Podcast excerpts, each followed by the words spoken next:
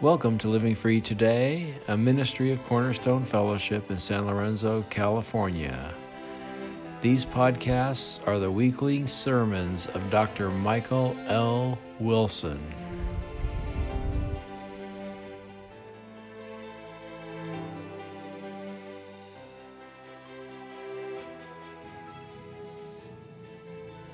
Today is October 31st, which, going back to 1517, became known as Reformation Day. The whole Halloween thing is actually very recent in how we celebrate it.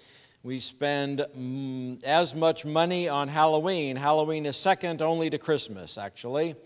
And so that's back in 1517. It was just another day, and Martin Luther a Catholic monk broke from the Catholic Church on this day by nailing his 95 ideas to the wall of the Wittenberg Church. And so, happy Halloween, but mostly happy Reformation Day, October 31st. If you would open your Bible to Luke 16, Luke 16, we'll be looking at verses 1 through 13. This is the parable of the dishonest manager, is one of the titles that has been given to it. It is a difficult parable, and if you have any book that's entitled The Hard Sayings of Jesus or something like that, this parable will be in there. And it's a difficult one because the hero of the parable is an embezzler and a thief and his boss in the parable praises him, and Jesus praises him. And so when we look at this parable, it's not like the prodigal son. You know, I can say, Well, I'm the prodigal son, and I'm going back, and God loves me, and I'm restored, and I can get these various teachings from within this. But just the characters alone in this parable, I am not any of these par- characters and when you look at blatant sin like this, you wonder why Jesus is not saying, don't be like this. But Jesus is saying, be like this. And so we are going to look at how this works. This parable is about money. In 1972, Liza Minnelli made her debut in film with the film Cabaret, which took place in 1931 Berlin. And there was a song in that movie entitled Money Makes the World Go Round. And a lot of people praise that song as being true. On TV, there is a show that started in 2007 and is still going strong. And it's called American Greed. And it talks about each episode is about an individual who put money in front of people who took money, stole from people, or ripped people off, or had a Ponzi scheme or something. And it's been going 26 episodes a year since 2007, and it looks like it's going to keep on going. So there's, a, there's no uh, lack of stories of people who love money, who put money in front of people. And so when we talk about this sort of thing, this idea of money, we have to ask the question we as a church, how do we get money and how does a church use money? And we shall look at that and other things and individuals uh, later. But first of all, John MacArthur and other commentators give uh, four legal ways for a church to get money, for a person to get money. The first is you work for it. Uh, we have jobs, uh, churches can have fundraisers and things of this nature. Secondly, we save it and we use it to gain interest. Uh, this is more like investments, and there are people who have done very well in investments. Uh, there are churches. I know of a church in Oakland that, through various bequests, ended up with about $700,000, and they were able, through shrewd investing, to turn it into several million dollars and really give the church a uh, much needed upgrade, is what they did with it. Third is we can plan and use resources. Uh, one thing this church does is we rent to three other churches, and they need a place to, to be, to have their services. And so we offer this place to them, and so they use their money to get a place to worship, and we use our place to give them a place to worship. And then, fourth, and this is mostly how churches operate, is we operate under gifts and donations. Uh, people give money to a church. We are, there are tax rules about how you can give money to the church and be benefited from it. And so some people say, well, it's a good use of your money to give it to a church. In this passage, in this parable, the two ways that are sinful to get money is embezzlement and theft. If you are involved in embezzlement or theft, or if you know of a church that is involved in embezzlement or theft, uh, that is a sin. And it is only a matter of time till you end up on American Greed. Uh, one reason I watch it is to see if there's anybody on there I know, because the world is a evil, greedy place. And so we come to the parable. It starts by saying, He also said to the disciples, so this is uh, the 12 and other close people. These are people who are believers in Jesus Christ. These are not the Pharisees, these are not the scribes. This is not a fighting sort of parable that he's talking against people. It is a teaching parable that he is talking to people who believe in him, who believe that he speaks through God. And it says there's a rich man, and you say, How rich is this rich man? Well, this rich man had a manager. This, man, this rich man also had the ability to lend large sums of money to people. And so he had wealth such that he could help people out with loans, and these are harvest loans, and we shall look at that. And he also had a manager, and so it is believed that this person was remote or out of town because he hears reports. He doesn't see the manager doing bad things, and so he's probably away, maybe in another country. Maybe he has resources in this country or resources in this country, and he hires people to manage them. So he's very wealthy. When we say rich, how rich? He's very, very rich. He's a very wealthy person who has a lot of resources. And so he has a manager, and charges are brought to him that this man was wasting his possessions. And the word wasting is the same word that is used in the prodigal son when the prodigal son squandered his father's money.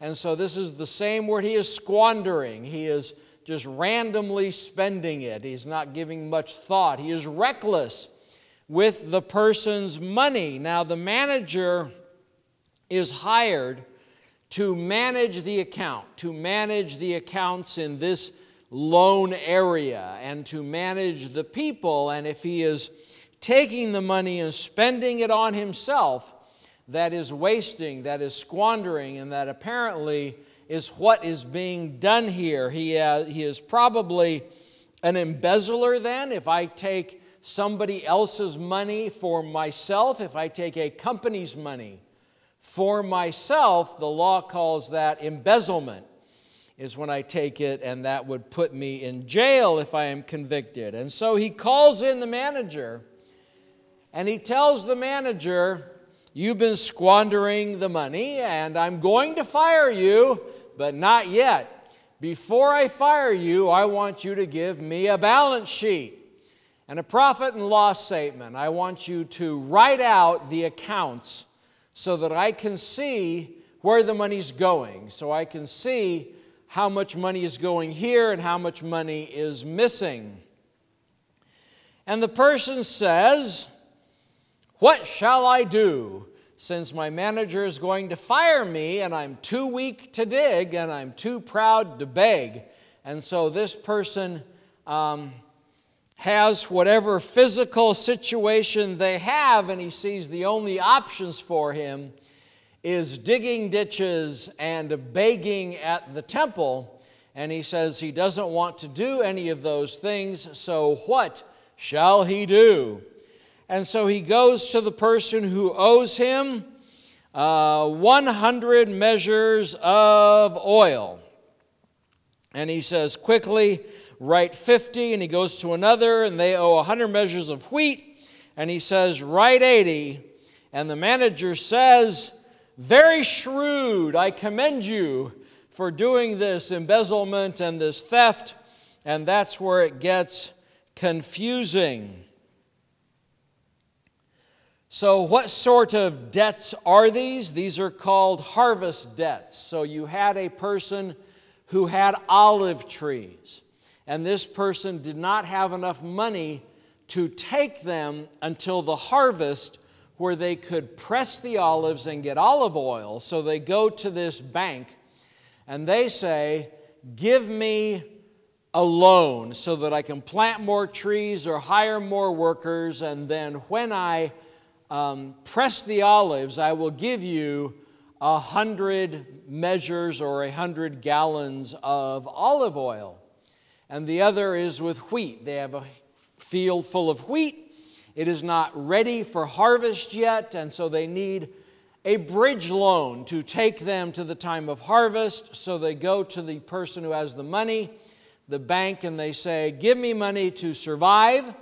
And then when I harvest my wheat, I will give you a hundred measures of wheat as a return on your money. So, the application for this um, is in the words and the verses after that.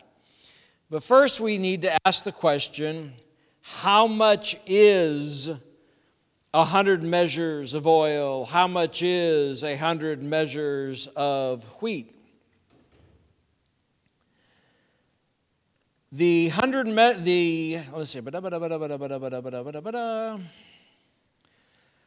so the olive oil being very expensive, it is estimated that the oil, that a hundred measures of oil, if you were to buy it, if you were to go to the store and buy a hundred measures of oil, it would take 13 years of your wages as a day laborer, as a laborer who gets a denarii a day. It would take 13 years to do that. It would take four and a half or five years to buy that much wheat. So these are large debts. These are large um, indebtedness to this person. And what this person does is says, goes and says, You have 100 measures of oil, write down 50. You have 100 measures of wheat, write down 80. Now, to understand that, if this happened today, the manager would just come and say, I fired that guy last week, you still owe me 100 and 100. That's kind of how it would go today. You might get involved in a lawsuit. Back then, it was, they viewed debt and honor a lot differently than we do. If, for example, you were coming to church today and I open the door for you and let you walk in, opening the door for you puts you in debt to me back in ancient Jewish thought. I have done a nice free thing for you and that puts you in debt to me. If I open five times in a row, you never open, you are now in debt to me, five door openings, and you could pay me back by opening the door for me, or I could come up with some creative way for you to pay me back. If we look in the Old Testament, the idea of not being in debt to people, Abraham wanted to buy a place to bury his wife. His wife Sarah had died. So he goes to the Hittite people. He says, I like that cave at the end of the street. I want to buy it from you. And they say, Let me give it to you. In our society, we might say, Great, a free cave. In Abraham's thought, in Abraham's mind, if I take that free cave, I will now be indebted to the Hittite people for whatever they say it's worth, which was 400 pieces of silver, is what he eventually pays.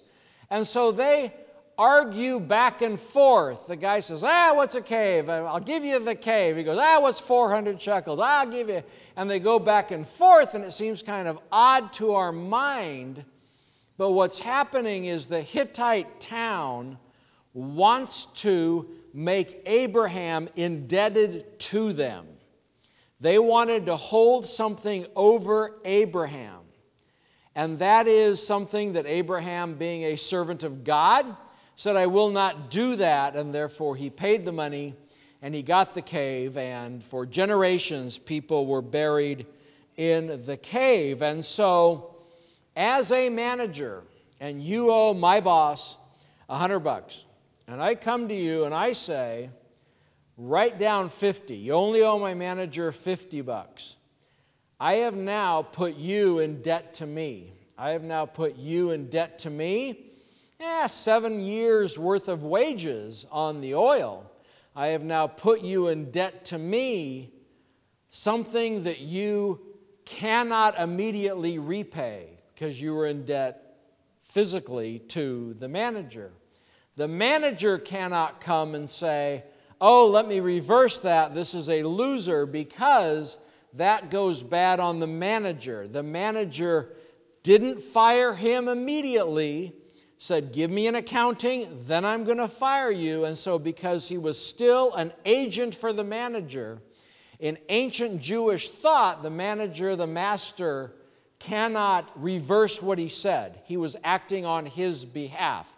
If the manager were to reverse what he said, it would have been an untrustworthy, no one would trust that manager ever again. And so, what this person is doing is he is creating indebtedness. So, after he's unemployed, he can knock on the door of the person who owed the oil and says, I'm home. I get to stay here. And the guy who did it, who cut the thing in half, cannot say no.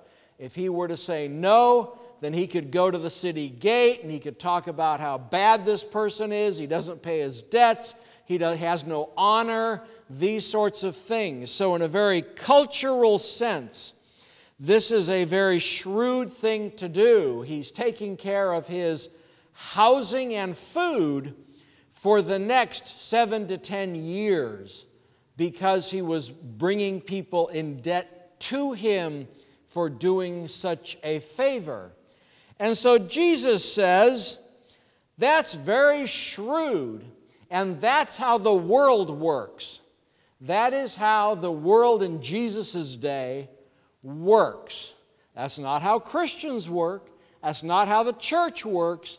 This is an example, a parable of how the world uses money and indebtedness and honor to benefit themselves how people manipulate other people, how people lie and cheat and embezzle to benefit themselves. That is what this parable is about. Unsaved people, people who love money perhaps, people who are who don't care about God, live their lives manipulating people, making people in debt to them, bringing about these sorts of relationships so that they will be taken care of. What this person is doing is he is securing his future in a way that a worldly person would do it. We, we can look at this and say, well, that, that's not how Christians should behave. And that's true. But this is not a parable about how Christians should behave. This is an explanation about how the world behaves, how the unsaved people behave. And we can see it in our world today, how money is used by the unsaved and how money is used by those who worship God, how the unsaved live their lives and manage their resources and manipulate people and bring people into debt to them and lend to people and, and put pressure on people. And we look at how the Christians behave. And we behave out of love, joy, peace, patience, goodness, kindness, gentleness, self control. Is that nine? Love, joy, peace, patience, goodness, gentleness. Did I say gentle, kindness, self control? There's nine. Are the fruit of the Spirit. And so we operate on a different motivation. And what Jesus is saying, we look at them and the unsaved have built a world that really works for them. You, you know the name of several billionaires, not because they ever did anything for you, but they've managed the media and they've managed uh, the news such that you know their name, that decades, a hundred years after Bill Gates is dead, you will remember Bill Gates. Steve Jobs of Apple died a long time ago, but people still remember the anniversary of things that he did. As a very wealthy person, he said, Remember me, and I will live on in your memory. And we say, Okay. And we remember these people and we know who they are because they are using their wealth to be remembered, to build a future. They are using their wealth to impact the world around them so that they will be taken care of and we will remember them after they're gone. Of course, if they're unsaved, there is nothing good for them after they die, so that's all they can build. But we look at our lives and we say, I know what's coming. I know Jesus Christ is coming back. I know there's going to be a new heaven and a new earth. I know there are going to be streets of gold. I know that I am going to be in God's glory for all eternity. I can't buy it, I can't earn it, it is a gift. So then I need to say, how can I use my money to better my future? And if, if you look at 20 commentators, there's 20 different applications of this. A lot of people don't really know what to do with this. But I think the most basic teaching of this is that if I use my money for the kingdom of God, either for evangelism efforts, missionary efforts, or church efforts, or helping efforts, I can give my money to those who feed the hungry, for example. I can give my money to various organizations that spread God's love and build the kingdom. And when we look at treasure in heaven. Okay, there's several verses that talk about treasure in heaven where moth and rust does not destroy instead of hay, wood, and stubble. The idea of using your money for the kingdom of God is treasure in heaven, is, is good things in your account. And then there's consequences. It says in verse 10 one who is faithful in very little is also faithful in much, and who is dishonest in very little is also dishonest in much. If you have not been faithful in right, unrighteous wealth, who will entrust you to true riches? And if you have not been faithful in that which is another's, who will give you that which is your own? And people look at this and say, this is evidence that we are in a test that the 10, 20, 30, 40, 50, 60, 70, 80, 90, 100, how many years you are on this planet, you are being tested. Things are being put in your path, and you get to choose how to do them. And some God has made some Christians very wealthy as a test. God has made some Christians very poor as a test. And when we do things, if I have 10 cents and I am godly and righteous with my 10 cents, this passage says eventually I'm going to get a dollar. As an example, if I take my 10 cents and I waste it or I squander it or I spend it on something sinful, then when the time comes for my accounts to be looked at, I won't be given the dollar because I didn't handle what I was given here. Now, your salvation has nothing to do with how you handle your money. You won't, if you waste your money, if you are just a lousy money manager and just it all goes down the tubes, when you get to heaven, God's not going to say, well, you didn't save the money for the kingdom, therefore you're not saved. That is not how it works. You are saved, you're just a bad money manager. And we don't know. I mean, standing in the glory of God, or standing in the glory of God with a nice robe. I don't know how rewards and stuff is going to happen in heaven. I am aware for myself that I am saved by grace, and any good things I do is by grace.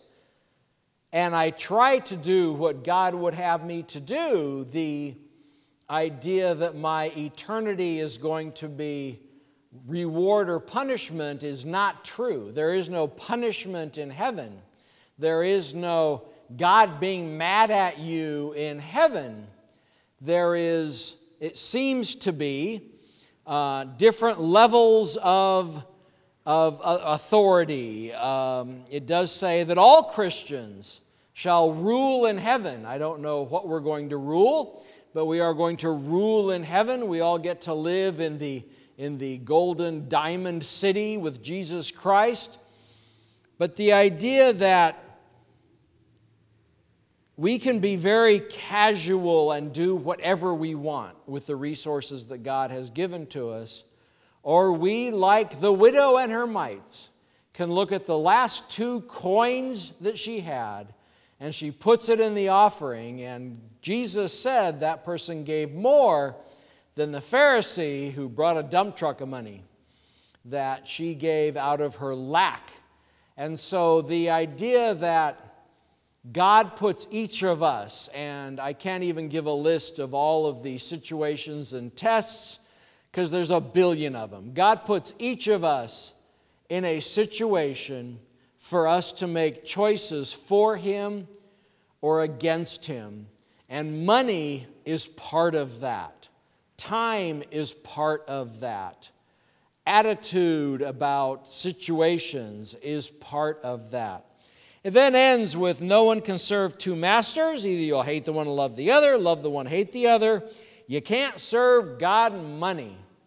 And you say, Wow, I hope I don't serve money. Well, you can examine that. I think that there are a, a vast majority of the unsaved people serve money. Interestingly enough, of the various calls I got, get, and people coming to the door, that these things disappeared during COVID. Well, they're gearing back up again of people asking for stuff.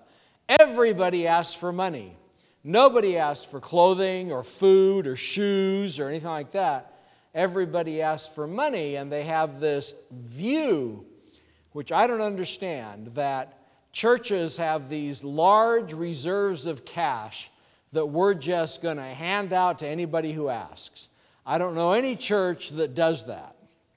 But yet, people still come to churches and say, Give me money. I was in a text discussion with somebody who was texting me saying, that, uh, giving all the reasons why I should give her large amounts of money and wouldn't take no as an answer, so I finally blocked the number.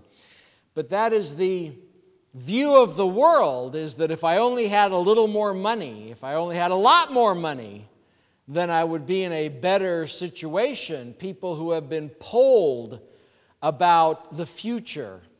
It has been found out that your average person out there has a plan for when they win the lottery, but they don't really have a plan of what they're going to do with their next paycheck.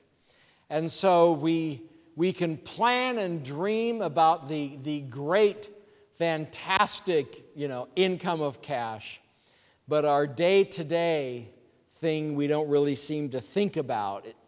Whether saved or unsaved. And the, the people who do the polls don't ask people if they're saved because they don't care. The average person just is very casual with their money.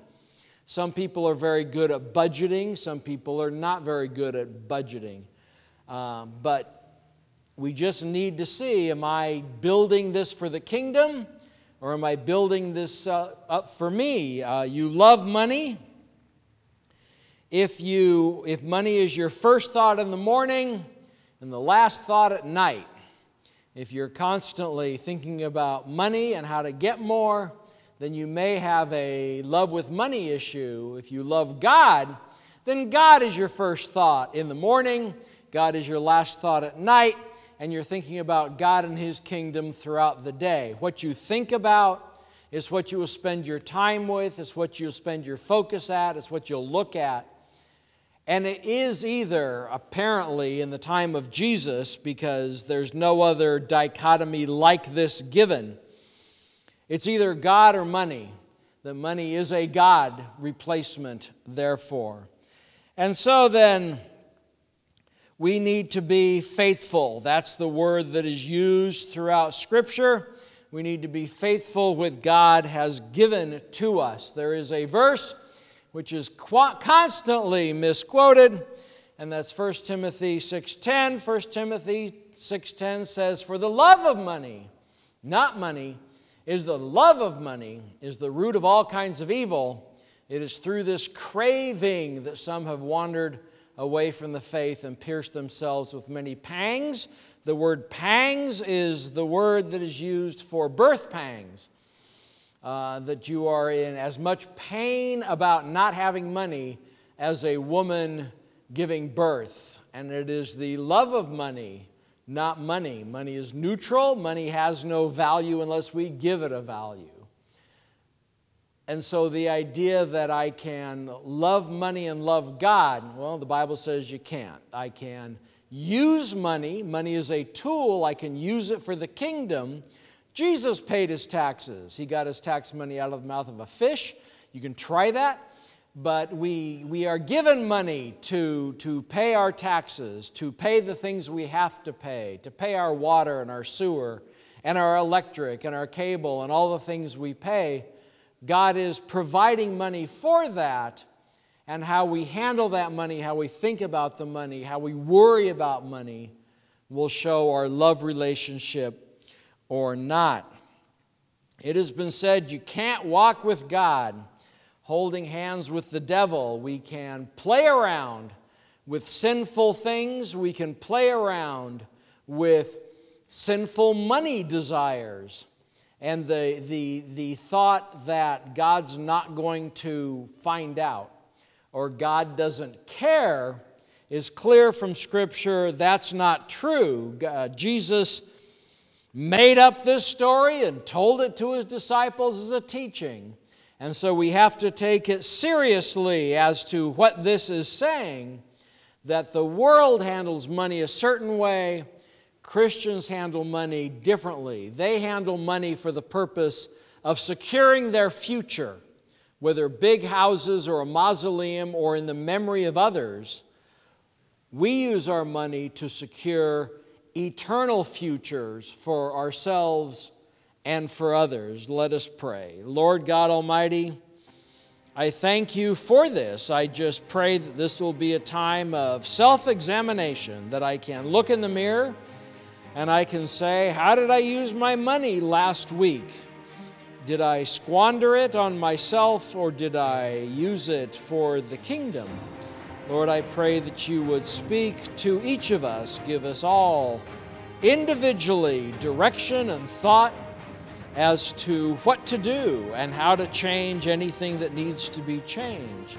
Help us understand that we cannot serve you and money I pray that you would cause us to serve you and use money for the kingdom. We ask all this through the blood of Christ. Amen.